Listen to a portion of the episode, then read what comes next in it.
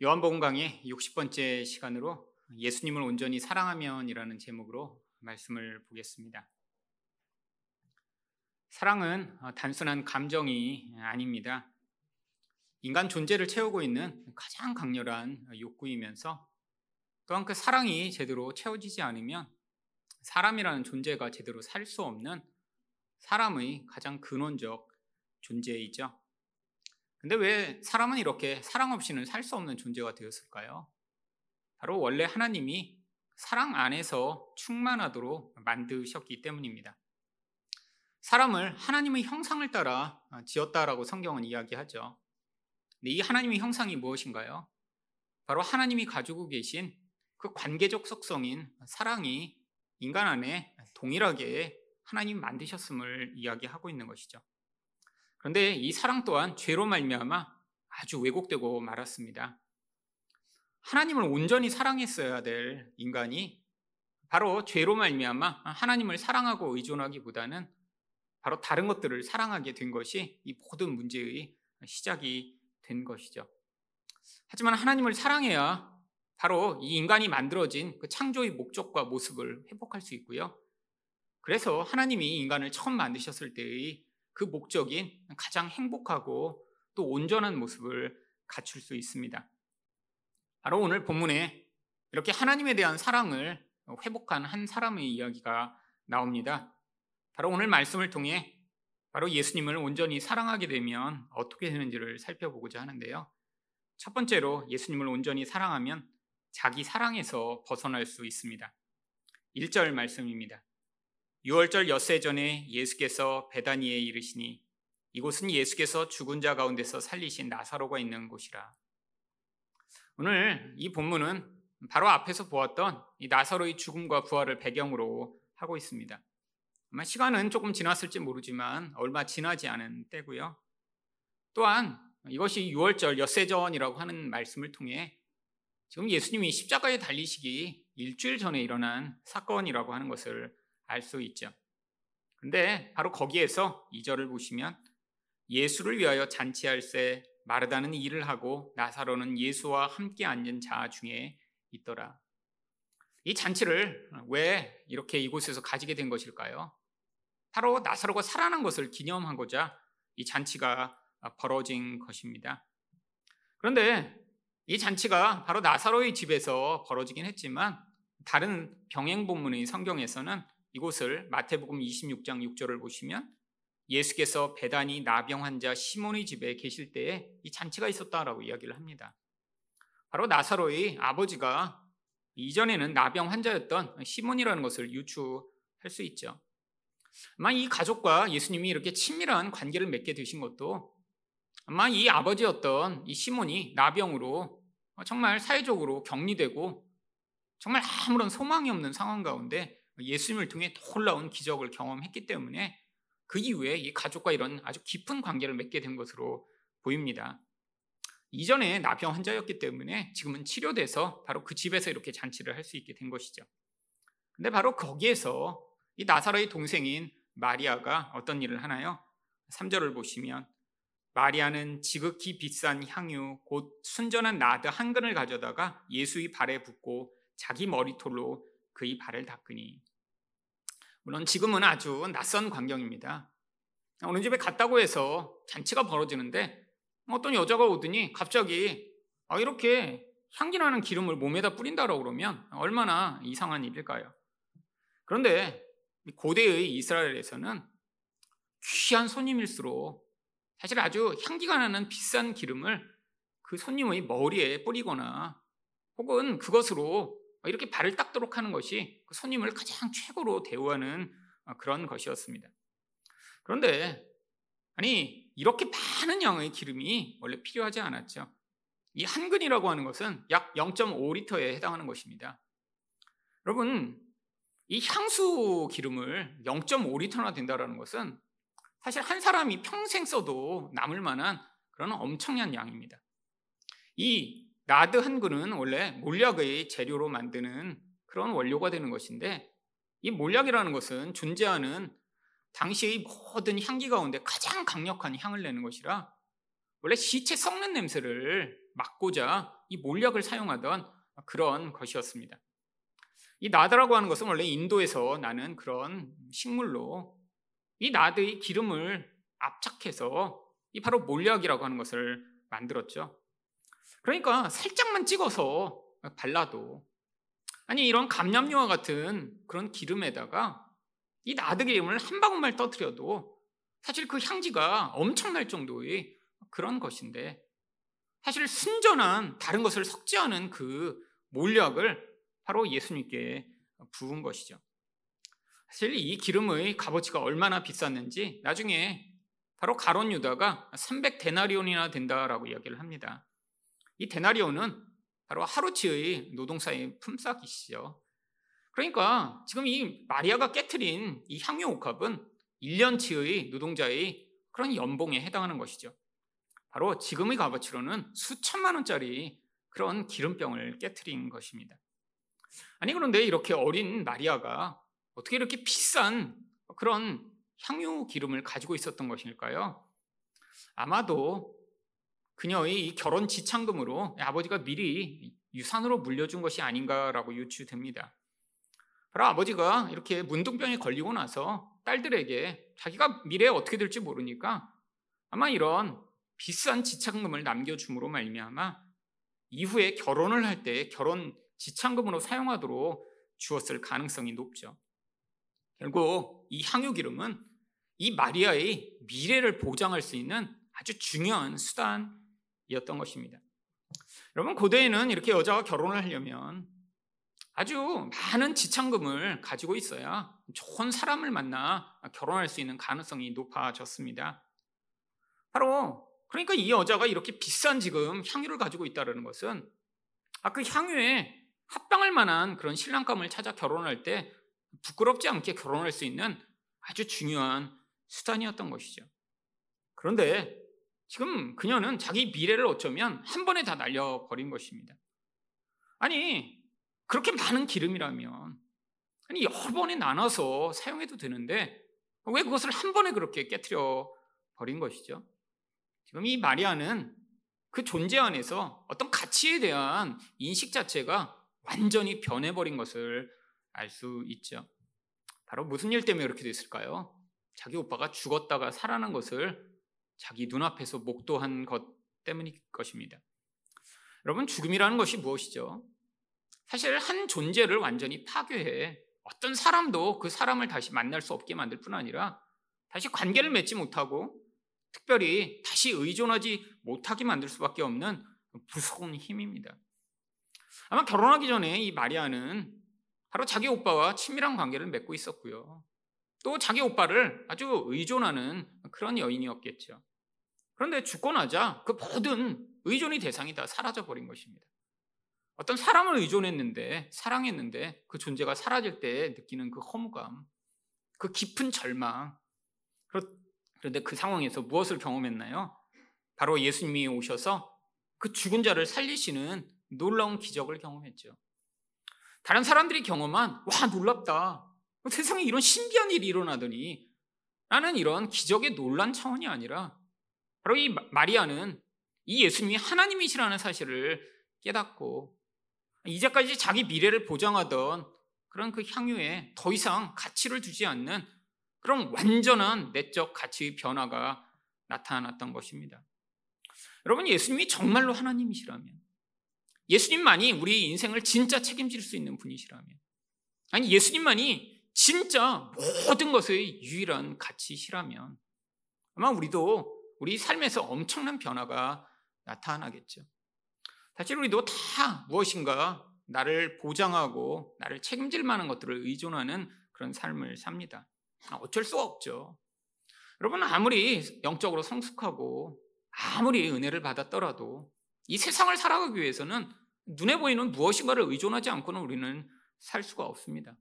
매일처럼 우리는 돈을 써야 하고 그 돈에 따라서 자기가 결정하는 모든 결정이 달라지고 아, 또한 어떤 사람으로 말미암아 내 미래가 영향을 받는 그런 인생을 우리는 끊임없이 살아가고 있죠. 그런데 바로 이런 우리가 의존하고 있는 이 많은 대상들이 가지는 공통점이 무엇인가요? 결국 한순간에 사라져 버릴 수 있다라고 하는 것이죠. 아무리 신실해 보이고 아무리 좋아 보이고 아무리 견고해 보여도 그 견고한 것이 영원하지 않다라고 하는 것입니다. 그것이 사람이라면 더욱 심하겠죠. 여러분, 그 사람을 온전히 의존하고 깊은 관계를 맺기 전에는 굉장히 좋아 보이지만 사실 깊은 관계를 맺고 그 존재를 알아가게 되면 인간이란 다 약한 존재이며 우리가 의존할 만한 그런 대상이 아니라는 것을 깨닫게 됩니다. 사실 사람이 가장 쉽게 의존하는 대상이 사람이지만 그래서 가장 많은 실망과 고통을 경험하게 되는 것도 사람이죠. 왜죠? 여러분, 사람 자체가 그렇게 완전한 존재가 아니니까요. 뭐 우리가 생각하는 그 완전함이 뭐 하나님과 같은 완전함이 아니라 아 그냥 인격적으로라도 완전하고 뭔가 능력에서라도 완전하길 바라지만 사실 사람은 인격에 있어서도 능력에 있어서도 아니 관계에 있어서도 다른 사람을 사랑하는 데 있어서도 사실 깊은 관계를 맺다 보면 다 약한 존재입니다. 여러분 자기가 자기조차 건사하기 힘든 것이 인생인데 아, 그런데 어떤 다른 사람을 내가 책임지고 그 다른 사람의 인생을 내가 책임질 수 없는 것이 그게 보편적인 일이죠. 여러분 그래서 사람을 의존하면 반드시 실망하고 낙심하게 됩니다. 여러분 이것을 깨닫지 못하고 사람에 대한 지나친 기대를 했다가 나중에 그게 부메랑으로 돌아와 더 깊은 상처와 고통을 경험하는 사람들이 많이 있죠.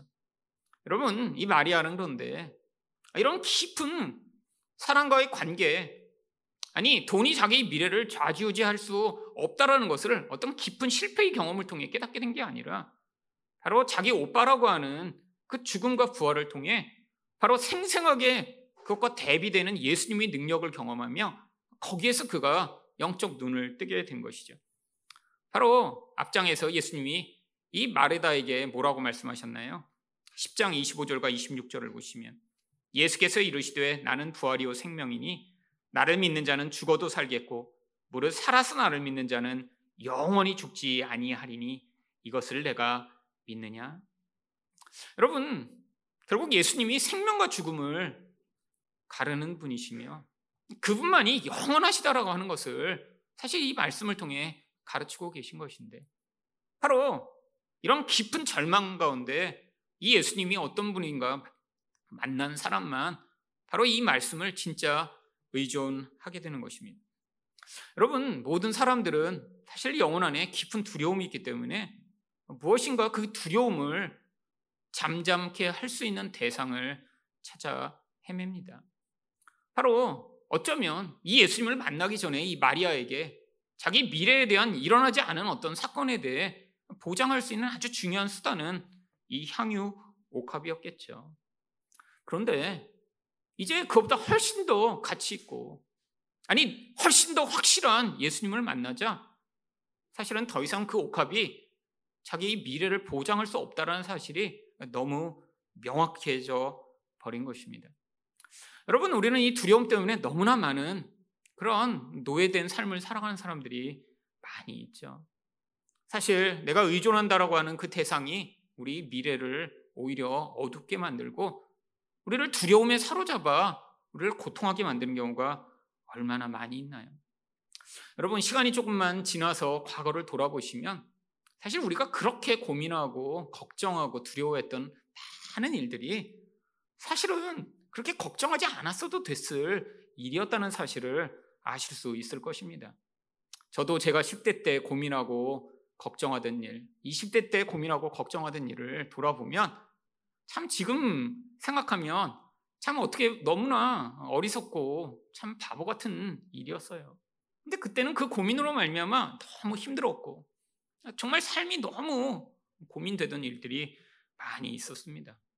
정말 타임머신이라도 있다면 제가 20대의 저한테 날라가서 야 걱정하지 마. 너 나중에 결혼할 수 있을 거야. 걱정하지 마. 네가 이렇게 약해도 넌 잘 살 수 있어. 근데 20대 때 저희를 두렵게 하던 그 많은 것들 결혼을 할 수 있을까? 나는 30살 되기 전에 죽는 건 아닐까? 나중에 점점 점점 더 고통스러워지면 어떻게 하지? 아니 제한을 차지하고 있던 그 많은 걱정들, 그 두려움에 매어서 매일매일 고통하고 매일매일 스스로를 억죄던 그 많은 것들. 아니 두려우니까 그래서 그 두려움을 벗어나고자 하지 말아야 될 행동을 하며 끊임없이 반응했던 일들. 여러분, 여러분을 미래를 책임질 것처럼 보이는 어떤 사람, 어떤 대상이 사실 우리 도움이 아닙니다. 아니, 세상에서는 그런 사람들이 도움이 되고 미래의 그런 백이 될지 모르죠. 근데 여러분들이 진짜 하나님의 사람이라면, 하나님이 여러분의 인생을 책임지시는 그런 구원받은 성도라면, 사실 여러분이 의존하고 있는 그런 것들이 아무것도 아니라는 사실을 인생 가운데 고백하며 우리 예수님만이 진짜 우리의 의존의 대상이심을 깨닫게 되는 이 과정, 이게 바로 축복이며 바로 이 마리아가 경험한 놀라운 은혜인 것이죠. 여러분, 이런 은혜를 경험해야 뭐가 가능한가요? 아, 이렇게 내 미래를 보장할 것 같았던 그 모든 것들을 자유롭게 내려놓을 수 있는 것입니다. 여러분, 은혜를 받지 않으면 불가능한 일이에요.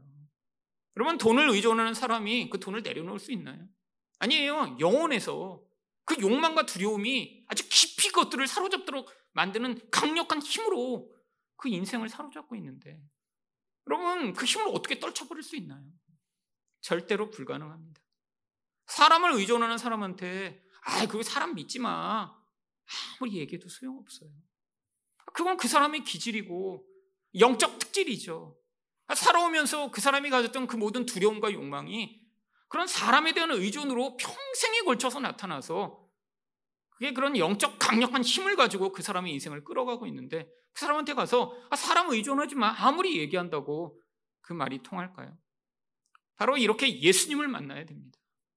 아니 죽음처럼 강력한 이 세상에 어떤 것도 도와줄 수 없는 그런 힘 앞에서 우리 예수 그리스도의 그 부활의 능력이 얼마나 강력한가를 경험한 사람만 자기가 붙들고 있던 것들을 내려놓고 아, 그것을 예수를 향해 이렇게 깨뜨릴 수 있는 다른 사람들이 보면 가장 바보 같은 일이지만 하나님 나라에서 가장 귀한 일을 할 수 있는 것이죠.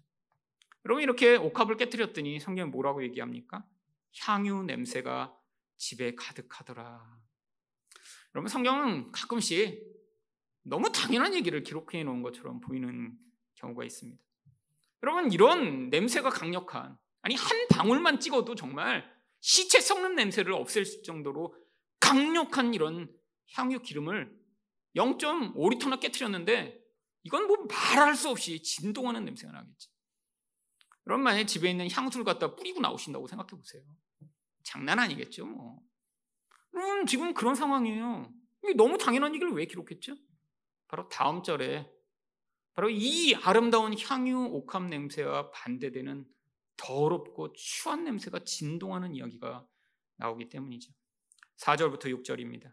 제자 중 하나로서 예수를 잡아줄 가론 유다가 말하되 이 향유를 어찌하여 300데나리온에 팔아 가난한 자들에게 주지 아니하였느냐 하니 이렇게 말하면 가난한 자들을 생각함이 아니요 그는 도둑이라 돈꾀를 맞고 거기 넣는 것을 훔쳐가미로라.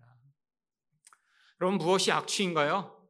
자기 중심적 사랑이 무엇보다 더럽고 추한 악취를 내는 것입니다. 여러분 아마 사시면서 저 정말 너무 지겹다, 너무 더럽다라고 하는 그런 사람들을 만나 보셨을 거예요. 어떤 사람이죠? 자기 중심성이 너무 강한 사람이에요. 자기밖에 알지 못해요. 자기 생각밖에 없어요. 자기 욕구밖에 없어요. 그럼 이렇게 자기 중심성이 강한 사람이 사기도 치고 폭행도 하고 살인도 하고 도둑질도 하는 것이죠. 아, 내가 이렇게 했을 때 다른 사람이 어떨까를 전혀 못 느끼는 거예요. 아, 내가 이런 말을 하면 상처받을지 아무도 몰라요. 자기 중심성이 너무 강해서 자기 생각밖에 못해요. 내가 원하는 것을 위해서는 목숨을 걸고 몸부림치며 얻으려고 하는데 근데 다른 사람은 생각을 못하니까 남을 상처 주는 말만 하고 비난만 하고 공격만 하고 심지어는 파괴하고 죽이기까지 하며 인생을 더러운 냄새만을 풍기며 살아가게 되죠. 여러분 사실 이 가론 유다도 엄청 사랑이 강력한 사람입니다. 어떤 사랑이요? 자기 사랑이 아주 강력한 사람이죠. 여러분 이 가룟 유다가 이 자기 사랑이 강력했던 두 가지 모습이 오늘 본문에 나옵니다. 여러분 이 자기 사랑이 강력한 사람은 반드시 자기 주변에 있는 사람이나 물질을 도구화합니다. 여러분 도구라는 게 뭐죠? 자기 유익을 위한 그런 도구로 만드는 거예요. 여러분 근데 문제가 있습니다. 아, 물질은 도구가 될 수 있죠. 아, 우리도 다 돈을 도구로 씁니다. 여러분, 여러분 좋은 것 얻기 위해 돈을 쓰시잖아요. 돈을 도구로 쓰는 거죠. 여러분, 근데 문제가 사람을 도구로 쓸 때죠. 여러분, 만약에 여러분 주변에 있는 사람을 여러분을 위한 도구로 쓰기 시작하면 관계가 깨지기 시작합니다. 여러분, 여러분이 아내를, 남편을 여러분을 기쁘게 하는 도구로 사용하고자 한다면 아마 여러분의 가정생활은 처참할 거예요. 야, 물 갖고 와! 왜 밥 안 해놔? 아니, 왜 나를 기쁘게 하네? 이게 지금 도구로 쓰는 사람들이 흔히 하는 말이죠. 여러분, 여러분의 자녀를 여러분이 도구로 사용해 나를 더 높이고 얼마나 멋진 부모인가를 증명하고자 한다면 아마 여러분의 자녀는 파괴된 인생을 살 것입니다. 여러분, 관계는 누군가를 도구로 쓸 수가 없는 거예요. 근데 자기 중심성이 강한 사람은 모든 관계를 다 도구화 시켜버립니다. 가론 유다가 어떻게 했어요? 자기를 3년간 선택하여 사랑해주고 예수 그리스도의 놀라운 은혜를 베푸시며 기적과 말씀으로 양육하신 그 예수를 팔아버립니다. 이게 도구로 만드는 거죠. 여러분, 이 스승과 제자의 관계는 지금 이 시대의 이런 스승과 제자의 관계가 아니에요. 이런 고대에 랍비가 자기 제자를 택했다는 건 새로운 양자를 택한 것과 같습니다. 여러분, 그의 스승을 섬기겠다라고 제자가 된다라는 건 내가 스승처럼 되며 스승을 아버지나 하나님이 대리자로 여기며 아 그처럼 말하고 생각하고 나는 스승처럼 살고 스승을 위해 죽겠습니다라고 제자가 되는 거예요. 여러분 그래서 예수가 가론 유다를 택해 주셨는데 가론 유다는 그 예수를 은 30에 팔아 버립니다. 여러분 이게 자기 사랑이 강력한 모습이죠. 나를 위해 예수가 존재하는 거예요. 그래서 예수가 내 마음에 들지 않으면 언제든지 팔아버리고 배신할 수 있는 거죠. 여러분, 자기 사랑이 강력하면 또 어떤 모습이 나타나나요? 자기에게 손해가 찾아오면 극도로 분노하며 비난합니다. 오늘 본문에는 안 나오지만 여러분, 다른 병행 본문인 마태복음 26장 8절에서 바로 이 사건을 두고 어떤 일이 일어나는지 이렇게 이야기합니다. 제자들이 보고 분개하여 이르되 무슨 의도로 이것을 허비하느냐. 물론 이 제자 가운데 대표가 가론 유다였겠죠. 근데 지금 가론 유다만이 아니라 다른 제자들도 분노했어요. 왜? 상식적으로 지금 말이 안 되는 거예요. 여러분 어떤 사람이 정말 수천만 원 이렇게 갑자기 불태우는 것처럼 날렸다고 생각해 보세요. 여러분 볼 때 아, 아니 그거 가지고 할 수 있는 일이 얼마나 많은데 지금 다 화가 난 거죠. 근데 여러분 다른 제자와 이 가론 유다는 차이가 있습니다. 다른 제자는 그냥 그게 너무 아까웠어요. 돈이 너무 아까운 거죠. 그러면 당연하죠. 돈은 아까울 수밖에 없죠. 돈이 안 아까워도 문제입니다. 그러면 돈은 가치가 있잖아요. 돈이 있으면 할 수 있는 일이 많잖아요. 가치 있게 여겨야죠. 그런데 이 가론 유다의 문제는 무엇이죠? 왜 그렇게 화가 나고 왜 지금 마리아를 지금 비난하면서까지 이렇게 지금 분노하죠? 그거 훔쳐가야 되는데 그 기회를 놓쳐서 그렇죠. 지금 이 가론 유다는 굉장히 계산이 빠른 사람입니다. 아 그러니까 지금 이 공동체의 돈계를 맡았겠죠. 근데 지금 그 돈이 자기한테 들어왔으면 아 그걸 팔아서 티가 안 나게 그 중에 많은 일부를 챙길 수 있었을 텐데 자기에게 손해가 지금 눈앞에 현저하게 보이자 지금 분노하며 비난한 것이죠. 여러분 이게 학취입니다. 여러분 아마 살면서 이런 사람 만나보셨을 거예요. 자기밖에 모르는 사람. 자기 사랑으로 가득 차 있는 사람. 아, 그래서 늘 이런 사람은 자주 화가 납니다. 사소한 일에 자꾸 분노해요. 아니, 다른 사람이면 괜찮은 일에도 끊임없이 화가 나 있고 자주 비난하며 공격하며 왜 내 욕구를 채워주지 않아? 왜 나를 위해서 이렇게 하지 않아?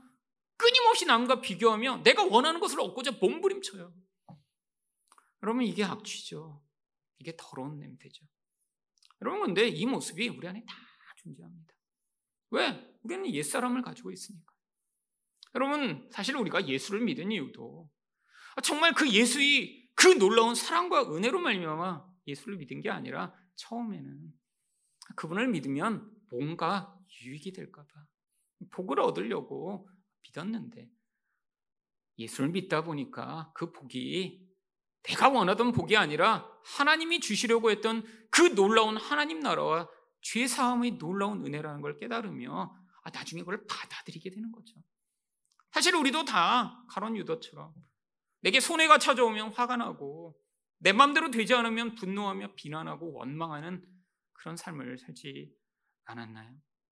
어쩌면 우리도 내 주변에 있는 사람이 나의 유익이 되기 원해 끊임없이 그 열망을 가졌는데 그 사람이 나의 유익이 되지 못할 때 그 사람들을 향해 이렇게 분노와 미움을 쏟아내며 배신하지 않나요? 여러분, 근데 도대체 이 자기 사랑에서 우리가 어떻게 벗어날 수 있을까요? 여러분, 우리 마음에는 단 한 가지 사랑밖에 허용하지 않습니다. 여러분, 이 자기 사랑을 우리가 싸워서 이길 수 없어요. 그게 우리예요. 여러분, 우리 자체예요, 그냥. 여러분, 자기 자신과 싸울 수 있나요? 뭐, 그냥 자기를 딱 때리면 자기 안에 있는 자기 사랑이 사라지나요? 여러분, 옛날엔 그렇다고 생각했었어요. 그래서 중세의 수도사들은 채찍을 가지고 자기를 때렸습니다. 여러분, 대표적인 사람이 마틴 루터예요. 이 마틴 루터는 자기에 대한 기준이 엄청나게 높은 사람이었습니다. 아, 그래서 자기 안에 이 죄책감이 들 때마다 방에 들어가 채찍으로 자기 온몸을 피가 나도록 때린 거예요. 마틴 루터가 기도할 때면 주변의 수도사들이 그래서 다 멀리 피했대요. 하도 때리면서 소리를 지르고 비명을 질러서 주변 사람들이 너무 불안해서 방을 나가서 다 딴 데로 갔대요. 여러분, 자기에 대한 이 기준이 너무 높으니까 자기를 때려서라도 죽여서 정말 정결하게 만들고 애쓰게 만들려고 몸부림쳤던 것이죠. 여러분, 근데 이 마틴 루터가 어떻게 하나님을 만났나요? 그렇게 아무리 자기를 때리고 죽여도 자기가 안 죽는 거예요. 근데 말씀 가운데 만난 것입니다. 오직 믿음으로 살리라. 그럼 믿음만으로 예수 그리스도의 의를 덧입어야 된다는 사실을 깨닫게 된 것이죠. 여러분, 우리 안에 하나님에 대한 사랑이 커지는 만큼 자기 사랑은 줄어들게 되어 있습니다. 여러분, 여러분 안에 지금 자기 사랑이 너무 넘쳐서 끊임없이 주변 사람들이 여러분을 향해 뭔가 유익을 가져오지 않으면 분노하고 비난하고 있다면 지금 반대로 이야기하면 여러분 안에는 하나님의 사랑이 지금 너무나 줄어들어 버린 거예요. 아니, 하나님 사랑이 너무 적으니까. 아니, 그 나머지를 자기 사랑이 가득 채워서 여러분의 존재의 밖으로 튀어나오는 모습은 끊임없이 나를 만족시켜줘. 내가 원하는 것을 해줘. 왜 내 맘대로 안 해? 라고 분노하고 비난하는 삶을 살고 있는 것이죠. 여러분, 방법은 없습니다. 우리 안에 하나님을 사랑하는 그 사랑이 점점 커져야. 내가 나를 사랑하고, 나를 의지하고, 나를 기쁘게 하려는 이 마음이 줄어들며, 그 하나님의 사랑이 가져오는 그 놀라운 은혜, 그 놀라운 축복, 그 생명을 맛볼 수 있게 되는 것이죠. 여러분, 정말 우리는 이런 마리아와 같은 사랑으로 자기 사랑을 우리 안에서 줄어들게 만들며 정말 우리 안에서 그 하나님의 사랑으로 가득 찬 모습으로 이 땅에서 어쩌면 살아갈 수 없을지도 모릅니다. 하지만 이 모습을 보며 아 지금 내가 살아가고 있는 모습이 정상이 아니구나. 하나님 제 안에 이 사랑을 더 채워주세요. 이 자기 사랑을 하나님 십자가에 못 박으며 하나님의 사랑이 내 안에 들어와 이 악취를 풍기며 사는 인생이 아니라 저도 마리아처럼 온 집안에 가득 아름다운 향기를 채우는 인생이 되게 해주세요라고 기도하실 때 하나님이 여러분의 인생에 찾아오셔서 자기밖에 사랑하지 못하는 자를 하나님의 사랑으로 채워나가시며 문득문득 여러분의 말과 여러분의 태도와 여러분의 행위로 말미암아 그 놀라운 향기가 풍겨 나갈 수 있도록 하나님이 축복의 도구로 사용하실 것입니다. 두 번째로 예수님을 온전히 사랑하면 어떻게 되나요? 낮아질 수 있습니다. 3절 말씀을 다시 보겠습니다. 마리아는 지극히 비싼 향유 곧 순전한 나드 한 근을 가져다 예수의 발에 붓고 자기 머리털로 그의 발을 닦으니 원래 이 향유 기름은 머리에 붓도록 되어 있었습니다. 여러분 근데 왜 발에 부은 것일까요? 아니, 원래 머리에 부었습니다. 아, 그래서 마태복음 26장 7절 병행 구절을 보시면 한 여자가 매우 귀한 향유 한 옥합을 가지고 나와 식사하시는 예수의 머리에 부으니 아, 당연하게 머리에는 먼저 붓는 거예요. 머리에 부으면 어떻게 되나요? 머리에서 이 향유 기름이 흘러나와 몸을 적시고 흘러내려가게 되어 있습니다. 아, 이건 되게 당연해요. 그리고 이렇게 막 흠뻑 아, 이렇게 많은 양을 원래 붓는 게 아니라 이렇게 찔끔 부어서 사실 지금 이렇게 무스 바르듯이 이렇게 살짝 바르면 온몸에 반질반질 기름이 흘러가고 그 기름기가 온몸을 흘러가 냄새가 나도록. 그래서 귀한 손님이 오시면 이 감남류를 준비했다가 거기에 이런 향기 나는 거를 한 방울 떨어뜨려서 섞어서 그 손님에게 살짝 발라드리는. 아, 이게 굉장한 부잣집에서 손님을 환대하는 방법이었습니다. 근데 머리에 이렇게 부었는데 양이 너무 많으니까 아직도 남은 거예요. 그러니까 이 몸에 있는 부분은 흘러내리도록 두고 예수님이 발에까지 가서 남은 기름을 뿌린 것이죠. 여러분, 그런데 놀라운 일을 합니다. 아, 원래 머리에 흘러내린 기름은 그냥 두도록 되어 있었거든요. 그래야 몸에도 스며들고 그 귀한 기름이 온 몸을 적실 수 있으니까요. 뭐 지금처럼 이렇게 매일 샤워하고 옷을 갈아입는 시대가 아니었습니다. 여러분 고대에는 옷 한 벌 입으면 헤어질 때까지 그냥 있다가 버리는 게 일상적이었고요. 이 중동 같은 데서는 주로 심지어는 결혼식 갈 때 한 번 목욕하는 사람도 있었대요. 그러니까 이게 몸에서 냄새가 장난이 아니죠. 그래서 이 향기를 바르는 거예요. 여러분 시체 썩는 냄새를 없애는 향기를 이렇게 발라서 몸에서 나는 10년 된 시체 썩는 냄새를 없애라고 몰약을 바르는 거죠. 아 그래서 이 향기가 이렇게 비싸고 귀했던 것이죠. 아, 그래서 몸에는 그냥 흘러들이라고 뒀는데 사실 발에는 원래 물로 닦아야 됐습니다. 그래서 귀한 손님이 오시면 하인들이 가서 발을 닦고 그 발에 계속 물기가 있으면 또 흙이 묻고 먼지가 묻잖아요. 그래서 그것을 깨끗이 닦는 것이 관례였죠. 근데 물이 아니라 이 충분한 기름으로 바로 예수의 발을 닦고 수건 대신에 자기 머리털로 닦은 것이죠. 여러분 머리털은 성경에서 어, 사람의 영광이라고 이야기를 합니다. 영광이 무엇이죠? 한 존재 가운데 가장 멋있고 아름다운 부분이라는 거예요. 여러분 여자에게 머리가 영광 맞죠? 여러분 뭘 보면 알 수 있나요? 여러분이 쓰는 돈을 보면 알 수 있습니다. 여러분 여자는 머리에 돈을 많이 써야 돼요. 남자의 10배, 20배, 30배도 쓰시죠. 여러분 왜요? 이 머리가 미치는 영향력이 엄청 크잖아요. 여러분 교회 다니는 분들 다 머리 저처럼 다 짧게 자르고 오시라고 그러면 교회 여자분들 절반은 개종할 칠걸요. 그렇잖아요. 법으로 머리 이렇게 그냥 돈을 많이 쓰고 예수님 사랑하는데 방해된다고 제가 이단 교주가 돼서 새로운 법을 만들어 다 스포츠로 밀게 한다면 아마 교회 다니시는 여자분들 못 다니실 거예요. 왜? 여러분 엄청나죠 여자에게 이 머리 가치라는 게. 여러분 그 가장 가치 있는 것으로 사람 몸에서 가장 더러운 부분이라는 발을 왜 닦은 것일까요? 바로 이 마리아가 예수를 무엇보다 가장 높은 자리에 올려드린 것이죠. 예수가 얼마나 높아지셨냐면 나의 가장 영광스러운 부분으로 그 예수의 가장 더럽고 추한 부분을 닦아도 그게 괜찮다라고 할 정도로 자기를 낮추고 예수를 높인 것입니다. 여러분 이게 근데 원래 정상적인 하나님의 형상을 회복한 사람의 모습이에요. 여러분, 사랑이라는 게 무엇이죠? 바로 어떤 존재를 최고의 존재로 높이는 게 사랑입니다. 여러분, 언제 사랑할 수 있나요? 어떤 존재가 가치 있다고 생각할 때만 사랑할 수 있어요. 여러분, 그런데 결혼 전에는 그게 가능했죠. 야, 저 존재 진짜 예쁘다. 야, 저 사람 정말 멋있다. 다른 사람들 중에 그 사람이 최고라고 생각해서 결혼하잖아요. 여러분 근데 왜 결혼하면 이 사랑이 사라지죠? 결혼했더니 내가 생각하던 그 최고가 없어져요. 아니 그게 원래 원래 모습이었는데 결혼 전에 못 발견했을 뿐입니다. 사람이 원래 그래요, 그냥. 근데 결혼하려고 최고의 모습으로 행세를 하고 애쓴 거죠. 아, 그래서 그런 줄 서로 착각해서 결혼한 다음에 실체를 발견하니까 실망하고 낙심하죠.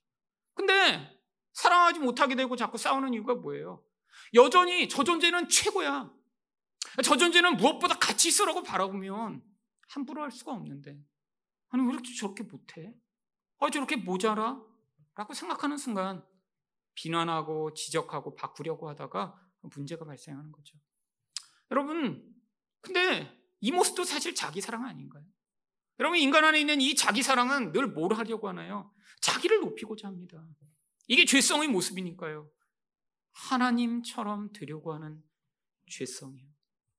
여러분 그래서 예수님이 이 온전한 사랑이 회복되면 예수 그리스도의 제자들은 어떤 삶을 살라고 말씀하셨죠? 마가복음 10장 43절과 44절입니다. 너희 중에는 그렇지 않을지니 너희 중에 누구든지 크고자 하는 자는 너희를 섬기는 자가 되고 너희 중에 누구든지 으뜸이 되고자 하는 자는 모든 사람의 종이 되어야 하리라. 여러분 하나님 나라에서는 사랑의 원리에 따라 모든 사람들이 살아가야 되기 때문에 이 세상의 원리와 전혀 다른 원리가 적용이 됩니다. 근데 이 원리가 뭐예요? 아니, 세상에서 좀 높아지려고 하는 게 아니라 제일 낮아진 자리로 가야 된다는 거예요. 근데 이게 사랑의 법이며 사랑의 원리입니다. 여러분 사랑은 내가 제일 낮은 자리에 대해서 나보다 높고 가치 있는 존재를 향해 내 존재를 헌신하며 섬기며 그 존재를 온전히 만드는 거예요. 그게 마치 예수 그리스도가 우리를 향해 행하신 대로요. 여러분 그래서 예수 그리스도의 사랑의 절정이 바로 그 다음 절인 마가복음 10장 45절에 이렇게 나옵니다. 인자가 온 것은 섬김을 받으려 함이 아니라 도리어 섬기려 하고 자기 목숨을 많은 사람의 대속물로 주려 함이니라. 여러분 바로 이 사랑이요. 여러분 결국 이렇게 예수님을 온전히 사랑하여 아, 그 하나님에 대한 그 사랑으로 내가 채워줘. 우리 하나님을 그 최고의 존재로 높여드릴 때, 그래서 내가 그 낮은 자리에 내려가게 될 때, 그래야 우리가 사랑할 수 있는 사람이 되는 것입니다. 여러분, 그런데 이 자기중심적 자기 사랑은 우리를 끊임없이 어떻게 만드나요? 마치 10절과 11절처럼 대제사장들이 나사로까지 죽이려고 모이하니 나사로 때문에 많은 유대인들이 가서 예수를 믿음이라. 이미 대제사장들이에요. 전임 대제사장, 지금 현직 대제사장. 그래서 당시에 유대에서 로마의 이 정치 권력을 제외하고는 최고의 종교적 지위를 누리는 이 사람들. 근데 어떻게 해요? 지금 자기 지위가 지금 위협받게 생겼습니다. 예수님이 혹시라도 정말 사람들이 그를 메시아로 바라보게 된다면 지금 심각한 문제가 발생하게 생긴 거예요. 그러니까 어떻게 해요? 지금 예수를 죽이려고 했을 뿐 아니라 이 일에 지금 문제를 만들려고 하는 나사로까지도 함께 죽여버리려고 합니다. 그럼 이게 자기가 높아지려고 하는 모든 인생들의 모습이죠. 자기 욕망에 방해가 되는 사람, 존재, 자기 지위에 조금이라도 악영향을 미치는 그런 대상이 있다면 죽여서라도 그래서 자기 지위와 명예와 자기 욕구를 충족하고자 하는 이 높아지려고 하는 모습. 여러분, 여러분이 지금 누군가를 진정으로 사랑하고 있지 못하다면 바로 여러분이 여전히 어쩌면 이 대제사장들과 같은 태도를 가지고 있는지도 모릅니다. 내가 여전히 높은 거예요. 다른 대상이 아직도 내 눈 밑에 있는 거예요. 아, 그래서 자꾸 깔보고, 아, 저것도 못해. 바보 아니야? 아, 이렇게 무식해? 여러분, 이런 태도를 가지고 어떻게 사랑이 되겠어요? 여러분, 우리 안에서, 어, 물론 다 능력도 다르고, 다 기질도 다르고, 다 역할도 다르니까. 어떤 사람이 잘하는 것을 어떤 사람은 못할 수 있고, 어떤 사람이 가지고 있는 능력을 어떤 사람은 갖지 못했을 수도 있죠. 여러분, 근데 모든 존재는 하나님의 형상으로 만들어져 사랑의 대상이 되는 그런 사랑할 대상으로 우리에게 주신 것입니다. 여전히 우리가 그런 높은 눈을 가지고 내 자신을 그런 존귀한 존재, 어, 나는 높은 존재, 나는 하나님처럼 되고 싶은 존재라고 생각하고 살아가는 동안에는 우리는 절대로 하나님이 요구하시는 사랑을 할 수 없죠. 여러분 이 사랑이 왜 중요한가요? 바로 이 예수 그리스도의 사랑으로 말미암아서만 우리가 그 낮은 자리에 내려가 온전한 사랑을 할 수 있기 때문이죠. 그래서 요한일서 4장 10절과 11절은 뭐라고 얘기하나요? 사랑은 여기 있으니 우리가 하나님을 사랑한 것이 아니요 하나님이 우리를 사랑하사 우리 죄를 속하기 위하여 화목 제물로 그 아들을 보내셨습니다. 사랑하는 자들아 하나님이 이같이 우리를 사랑하셨은즉 우리도 서로 사랑하는 것이 마땅하도다.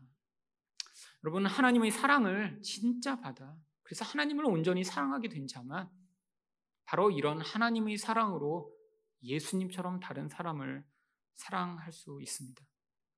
여러분, 예수님이 이 사건을 복음서에 기록하게 하시면서 바로 10, 마태복음 26장 13절과 같이 이야기하세요. 내가 진실로 너희에게 이르노니 온 천하에 어디서든지 이 복음이 전파되는 곳에서는 이 여자가 행한 일도 말하여 그를 기억하리라 하시니라. 예전에 제가 성경을 잘 모를 땐 이거 보면서 야 예수님 정말 많이 감동하셨구나. 이렇게 비싼 거 깨뜨렸더니 정말 아, 예수님이 정말 감동을 크게 하셨네.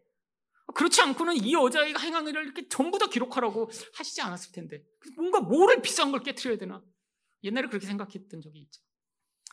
여러분, 여러분이 가진 저금통을 깨뜨리셔도 예수님 이렇게 감동하시지 않아요. 여러분, 이게 왜 복음이 전파되는 곳마다 기록되도록 하셨죠? 이게 바로 하나님의 사랑을 회복한 사람으로 삶에서만 나타나는 그 복음의 모습, 진정한 사랑의 모습, 자기 사랑에서 자유케 돼 온전한 사랑을 하며 살아가게 되는 이 복음의 놀라운 결과를 보여주는 예이기 때문이죠. 여러분, 예수님이 우리에게 뭐 이런 비싼 거 가져오시라고 이 이야기 여기에 기록하도록 하신 건 아니에요. 옛날에 목사님들은 이 설교 가지고 주로 언제 하셨나요? 헌신 예배 때 설교 주로 많이 하셨습니다. 뭘 깨뜨리시겠냐고, 뭘 깨뜨리시겠냐고. 그래서 그때 금반지 내놓고 이런 분들 많았죠. 아, 물론, 여러분 예수님을 여러분이 최고의 사랑으로 사랑하시면 금반지 내놓는 거 아무것도 아니에요. 아니, 그분이 나를 사랑하셔서 죽었던 자를 살리셨는데, 아니, 예수님께 바칠 게 있다면 내 인생이라도 바치고 좋은 게 있다면 전부 드리겠죠. 근데 이 성경이 그걸 왜 기록한 게 아니에요. 예수님을 진짜 사랑해야 이 더럽고 추한 가론 유다 같은 악취나는 모습으로부터 변화돼서 진짜 이 복음이 만들어낸 사랑하는 사람으로 그 향기를 풍길 수 있으니까요. 여러분 어떤 인생을 살고 싶으신가요? 나중에 여러분을 사람들이 기억하며 아, 그 사람 정말 너무너무 아름다운 분이셨어. 그분 때문에 정말 살만 났지. 그분의 그 은혜와 사랑으로 아, 내가 정말 예수님을 더 깊이 알게 되고 내가 힘들고 외로울 때 그분의 위로와 기도로 힘을 얻었고 아, 정말 내가 그렇게 고통스러울 때 그런 놀라운 은혜를 그분이 정말 나에게 베푼 그런 분이었어라고 여러분이 기억되신다면 바로 자기 상랑에서 벗어난 이 마리아 같은 향기를 풍기는 인생이겠죠. 그런데 어떤 사람은 나중에 사람들이 기억할 때, 야, 그분 참 진짜 탈곡기 같은 역할을 잘하고 가셨구나. 많은 사람들이 그분 때문에 변화되고 고통 가운데 하나님을 만나게 됐지. 근데 그분이 천국에 계실까는 모르겠네. 라고 나중에 수근거리는 그런 인생이 된다면 얼마나 비참할까요? 여러분, 예수님을 진짜 온전히 사랑해야 그런 아름다운 인생으로 마무리할 수 있을 것입니다. 예수님의 사랑으로 자기 사랑을 벗어나 향기를 풍기는 여러분 되시기를 예수 그리스도 이름으로 축원드립니다.